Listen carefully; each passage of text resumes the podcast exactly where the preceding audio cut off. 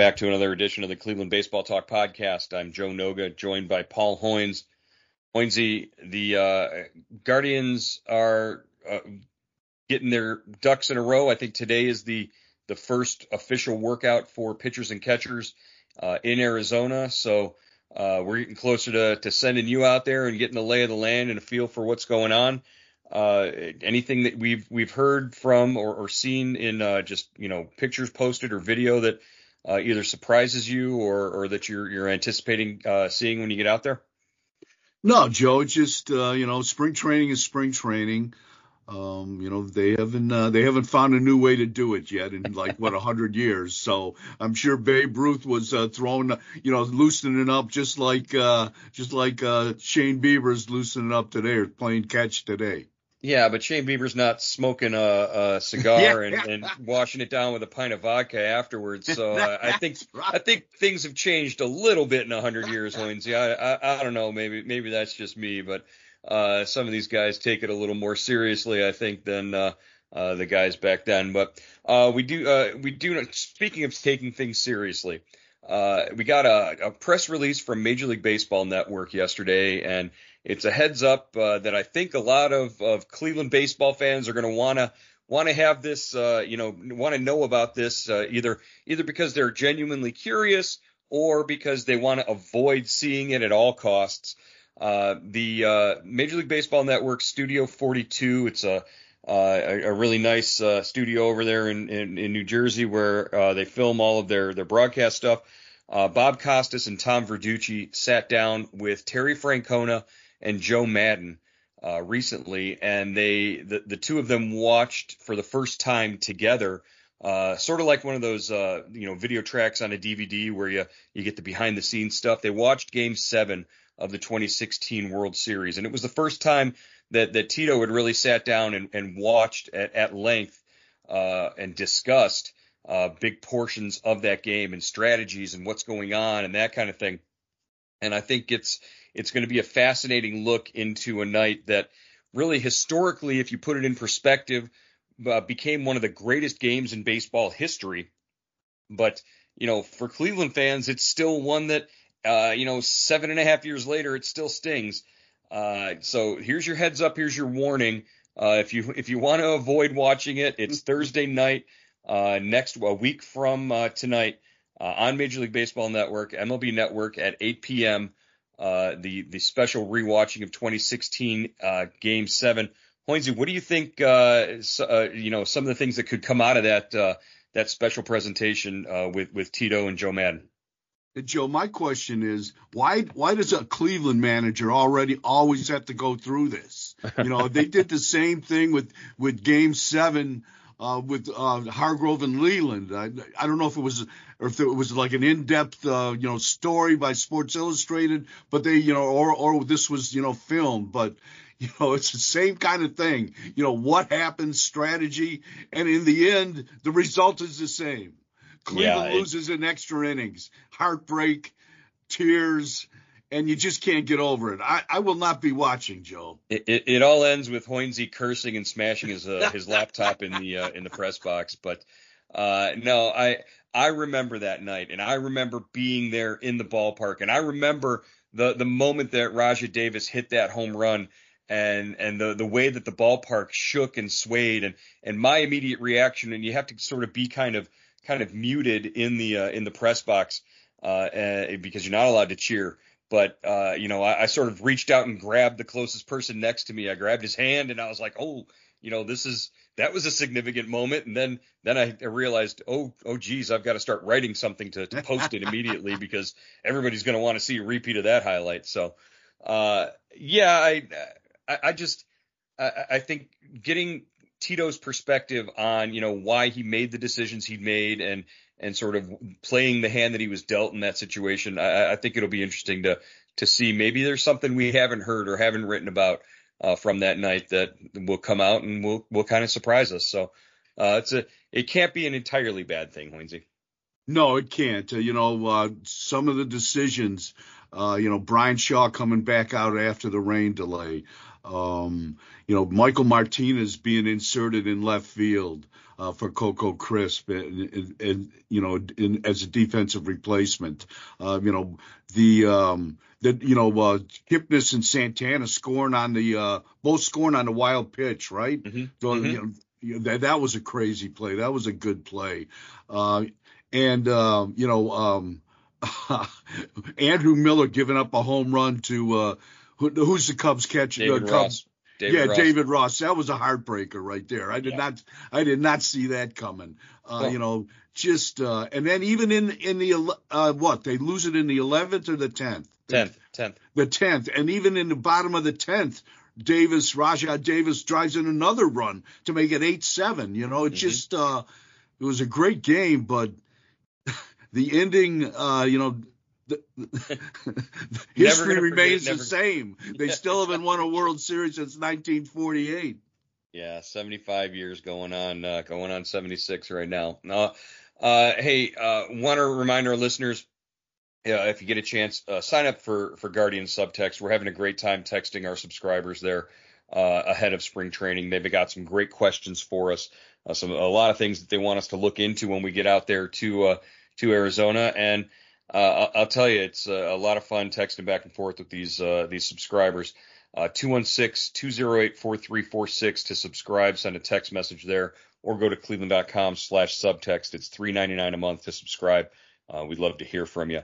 Uh, hey, speaking of competition, uh, out there uh, next uh, this upcoming Tuesday, actually, um, the the Guardians are going to be eight of the Guardians players, led by Steven Kwan and Triston McKenzie, are going to be competing in a round robin chess tournament. Uh, ever since Kwan sort of came on the scene with this Guardians club, uh, chess has been a big part of the clubhouse. And, you know, there's always a chessboard, there's always a, a game going on pregame or during a rain delay or whatever. Um, these guys really have sort of taken to the game, taken to the strategy, and, it's, uh, you know, sort of been led by Kwan. He's the, the founder of the Guardians Chess Club, and uh, chess.com has partnered with them.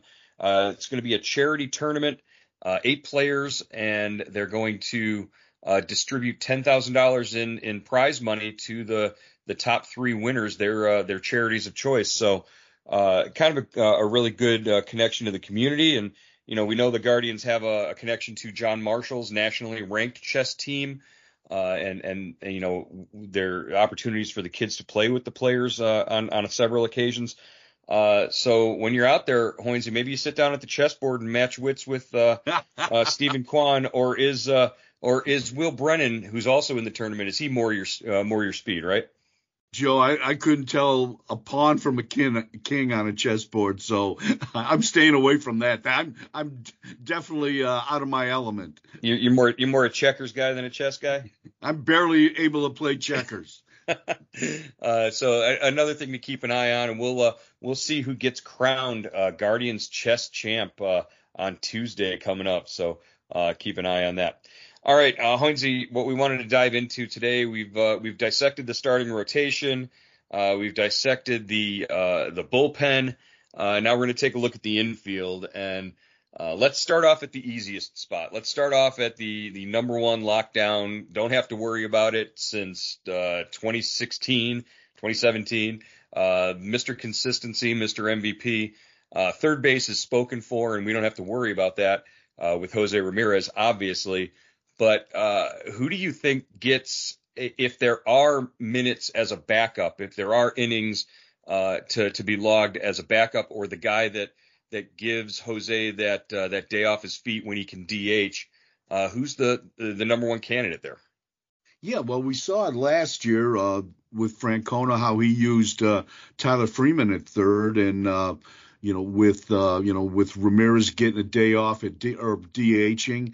Uh, I don't know if that'll be the same. Maybe Dave, uh, Deyvison De Los Santos uh, gets a chance if he makes the club as a Rule Five guy, or you know they go back to a Tyler Freeman playing third base. I know they want to get him more at bats.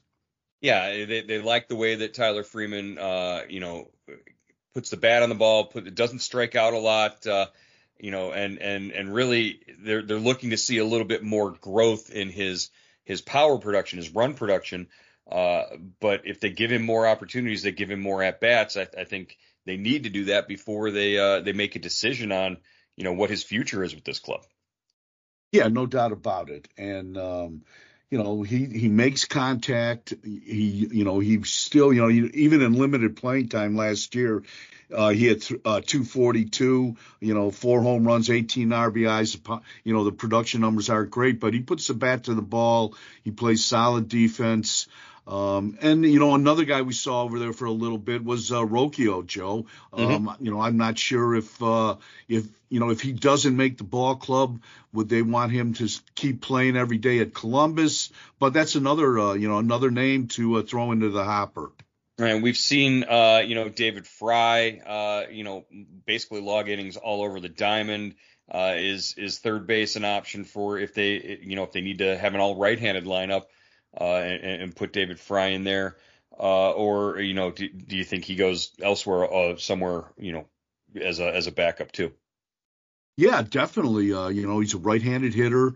Uh, really got a chance to, uh, you know, kind of carve out a spot in the roster for himself last year. He can play all around the diamond, like you said. Uh, you know, that's and right-handed hitter, definitely uh, a guy, you know, that deserves some consideration. I was wondering if uh, if uh, Juan Brito makes a ball club, he might get a shot there, but he's more of a middle infielder than a third baseman. Yeah, and you know, I don't know.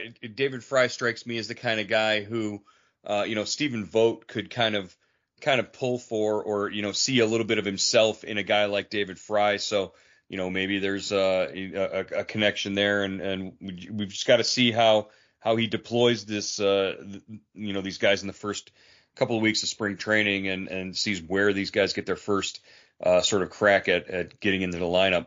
Uh, the other sort of lockdown, uh, no questions asked, spoken for position on the infield is obviously second base, where you've got the two-time Gold Glove uh, winner Andres Gimenez, Platinum Glove winner, best defender in the American League. Uh, would moving Andres Gimenez at some point this season uh, off of second base weaken this defense in any way, or, or, or you know, uh, there's there's a lot to be a lot to be said for consistency, and you've got a, a bunch of turnover and change on the infield, uh, on the coaching staff with the infield uh, there with Mike Sarbaugh being gone. Uh, is is having you know your corner on the left side and your your keystone in the middle.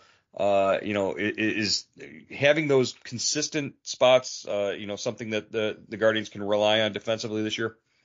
Yeah, I think stability is a key, Joe. I think uh, you want those guys to, uh, can, you know, you want Ramirez at third, you want Gimenez at second base. I mean, Gimenez is a two-time uh, Gold Glove winner, like you said, at second base. I you know, offensively, kind of, you know, had a, a bit of a dip last season, but this is still one of your best hitters as well. So we don't we don't know how the move back to shortstop, which you know is is his natural position, would affect him. So you know I you know I'm in favor of opening the season with Gimenez at second base, and uh, depending how the season goes, if you really want to uh, push a guy, uh, if there's a hot you know, hot hitting middle infielder, if uh, Brito does well at AAA, if Angel Martinez is doing well at AAA, uh, and and you really are forced to make a move, okay, then maybe make a move and you move uh, uh, Gimenez to second. I mean, the shortstop. But you know, unless your hand is forced, I don't think there's a reason to to do that right now. Right, and and we've said on this podcast in the past, you know, you don't give Andres Gimenez the the money that you gave him, the the contract that you gave him, and you know, think that the possibility of a move to shortstop is completely out of the question eventually at some point. So, you know, that's always got to be in their minds. But uh, we're you're, you're going to be entering this season with Gimenez at second base, then you're going to have uh, less experienced shortstop. You're going to have somebody who's uh, you know, not a, a, guy that's you know done it for a long time. If you go with Rocchio, you've, you've got a you know pretty much a straight up rookie. Uh, Gabriel Arias has one year of uh, you know service time under his belt, but again, uh, this is a guy who hit 083 against left-handers. Uh, I I don't know how uh, you know that that position is going to work out, but it's going to be an upgrade. It, it, it, can't be much worse, uh, you know, consistency wise than than Amed Rosario was uh, over the last couple of years. Yeah, you know, I think you know you get better defense with Arias or Rocchio at, at shortstop. What what you don't get is the offense that uh, Rosario gave you. Mm-hmm. Not so much last year, but in 2021 and 2022. I mean, he was a table setter, and he you know he set up uh, Jose Ramirez. I mean, he had speed on the bases. He was aggressive. We haven't seen that out of a, a an Indian a, a Cleveland shortstop for a long time. You know, since since he was traded. Right. And, uh, you know, that it seems like that's the primary battle there at shortstop is uh, Arias and Rocchio. Uh, you mentioned Angel Martinez. Uh, Jose Tena is also uh, in camp. Uh, Juan Brito, like you said, uh, not really a, a natural shortstop. Uh, you know, Tyler Freeman could, uh, you know, log innings there at some point as, as well. Uh, but but really, it's going to come down to Rocchio and Arias at this point, right? Yeah, I would think so, Joe. I mean, you know, that's what it seems like to me. Um, you know, but who knows? I mean, uh, unless you know they really have their mind set on on making Andres, uh, you know, mo- moving uh, Gimenez to uh, shortstop, and if they do that, I, you know, I, I would hope they do that right out of the, right out of the gate, you know, and give mm-hmm. him a chance to get adapted to shortstop from day one of spring training. But I, you know, all indication is they're not going to do that. They want to keep him at second base for the time being moving over to first base. Uh, Josh Naylor appears to be the uh, you know the favorite to be the the starting opening day you know everyday first baseman. Uh, it, uh, really, it, they're they're not very deep behind him at that spot. What uh, how do you see that shaking out in terms of? I mean, Naylor can't play 162 uh, at, at at first base, or or at least you don't want Naylor playing 162 at first base. Uh, how do you see them going in the direction of you know, a, a platoon with the DH or, or something uh, to to get him off his feet a little bit. Yeah, I would think uh, it opens the door to uh, you know some uh, some different kind of combinations of players. You know, Josh Bell isn't here, so uh, you know you you have to find another another hitter to pair uh, pair with uh, to Josh Naylor. You know, uh, Kyle Manzardo jumps to mind. You know, he's a guy that that's in camp as a, as an invitee. He would certainly, I think, get some chance, you know, get a get a look there. Um, you know, uh, De Los Santos is a corner guy, a third baseman, and a first baseman. Um, you know, then there's some guys, uh, Micah Priest, uh, who had a you know who had a big camp last season in in in the big league portion of spring training. You know, he went down to AAA and uh, you know hit 14 home runs for Columbus. So maybe that's a guy that that they get a look at. And you know I'm I'm not sure Jhonkensy Noel Joe is he a first baseman? Is he a DH? He he looks like a DH to me. You know maybe he, he would, they they played him in the outfield too. So yeah, know, so it's. So, and this is a guy that hit 27 home runs at Columbus. So, you know, uh, that's another guy that to give some consideration to. Jhonkensy Noel would have to have a huge uh, major league camp if uh, if he's going to win a spot on the roster as a uh, a DH candidate and uh, you know right-handed bat to to sort of uh, spell Josh Naylor and and who knows what you're going to get defensively out of him there. Uh, David Fry, like we mentioned before, yeah. can also play at first base. You know he's a right-handed bat and he's maybe a little more seasoned and sort of in a position to to be that backup guy. I think in, in a in a platoon sort of role, uh, maybe with Naylor. But you don't platoon Naylor. I mean, Naylor hits lefties now, so yeah. Uh, but you've also got to consider uh, the other Naylor effect in this. You know, you don't want Bo Naylor catching 150 games or, or something like that. Uh, you want to you want to maybe DH him uh, every so often if you can. Uh, so uh, you know maybe Bo Naylor uh, mixes in as a, a, DH there and, and, you know, helps guys out with, with some combination of David Fry and Josh at first base. Yeah, that's a good point. You know, and I think, you know, without, you know, a, an everyday DH like they had last year in Bell, you can really rotate a lot of players through that position. You know, I, I would think uh, Freeman would get some, you know, get a look there as well. I know, you know, uh, um, they were talking about, you know, giving him, giving him some extra at bats and maybe he they could that that could be an opportunity to get him in the lineup. Yeah, and, and Freeman can also maybe work into the outfield as they've been um, working Angel Martinez like that into the outfield as well. Uh, God, Hoynesy, I'm scrolling through this uh, this depth chart here, and I'm looking at the they've got the birth dates listed, and Deyvison De Los Santos is June 21st of 2003. how old am I? Good, good gracious. He was born in 2003. Oh, this is it, Joe. If you feel old, I feel ancient, yeah. I, man. I know. We, we I, I know. I, I get it, Hoynesy. But seriously though, I'm I'm starting to feel really old. That's uh that's that's really bad. Uh, speaking of feeling old, uh, the, uh, the the coaching staff not much older than some of these players. Uh, you know, for for the infield there, uh, the Guardians brought in Kai Correa. Uh, he's he's sort of a uh, an infield wizard, uh, a guru with these drills. He's he's all over uh, the internet with uh, uh, TikTok videos of of his coaching and his his uh, drills that he does. Uh, uh, Odor is is there. He's going to help uh, with the infield and, and coach third base. Uh, so you know what is from a coaching staff perspective uh, on, on the infield? There's it's going to be different. You know, it's not DeMarlo Hale and, and Mike Sarbaugh hitting them ground balls anymore. It's it's it's going to be a new look. Yeah, uh, but I don't I don't think it'll take much uh, to uh, of an adjustment, Joe. I mean, uh, you know, Correa you know, before he left for the Giants, I think he probably worked with a lot of the young, mm-hmm. you know, the young infielders on this club, you know, with with the guys that have come up through the system. You know, same with Odor. You know, he was uh, what the uh, the Double A manager for the last five years or so at, at Akron. So he's seen just about all these guys. So you know, the relationship is probably already formed. Yeah, and then you've got Sandy Alomar Jr. Uh, over at first base, coaching first base, working with the catchers. You've got what four former catchers on the coaching staff right now. Uh, the catching position uh, is, is, going. It's like going to be like a master class for these catchers throughout the year. Uh, plus, you've got Austin Hedges uh, there to to sort of co- coach up Bo Naylor uh, throughout the season, and I think that's one of the reasons why they brought Hedgie back uh, was to sort of be that mentor and be that guiding force for for Bo. If if Bo can can steal some strikes the way that that Hedgie is is able to do, uh, you know that's a that's a good thing for this pitching staff. Oh, for sure. And uh, Hedges, you know, is just, you know, a great guy to cl- have on a club.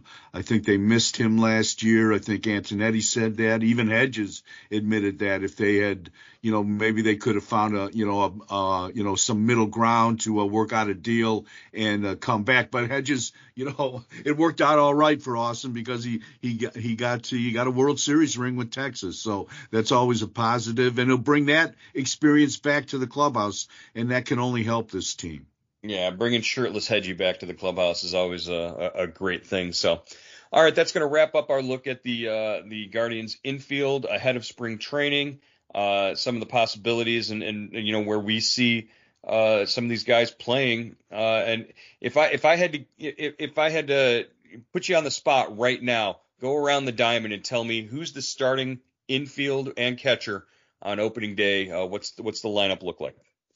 Okay, uh, yeah, I'll say uh, Josh Naylor at first. Uh, uh, Andres Gimenez at, at, at second, uh, Gabriel Arias at short, Jose Ramirez at third, Bo Naylor behind the plate. And and what you know, uh, Bieber on the mound, I guess would, would yeah, be the other Bieber would, would be the, other infielder. Bieber yeah. or Bibee, yeah, Bieber, Bieber slash Bibee. But I would think if Bieber is is healthy, he'll he'll make his what fifth consecutive opening day start for Cleveland. All right, I'm sticking my neck out there uh, on this infield. Uh, I, I, agree with every spot except shortstop. I think Brayan Rocchio is going to get the. He's going to win the job. He's just going to come out there and, and, be lights out. And I think uh, Rocchio is going to do it in spring training, win the job, and, and be the uh, Guardian sh- uh, starting shortstop from day one. Uh, all right, that's going to wrap up our uh, podcast for today. Hoynesy, we'll we'll check in with you one more before you, you head out to Arizona. We'll talk to you on Friday. Good deal, Joe.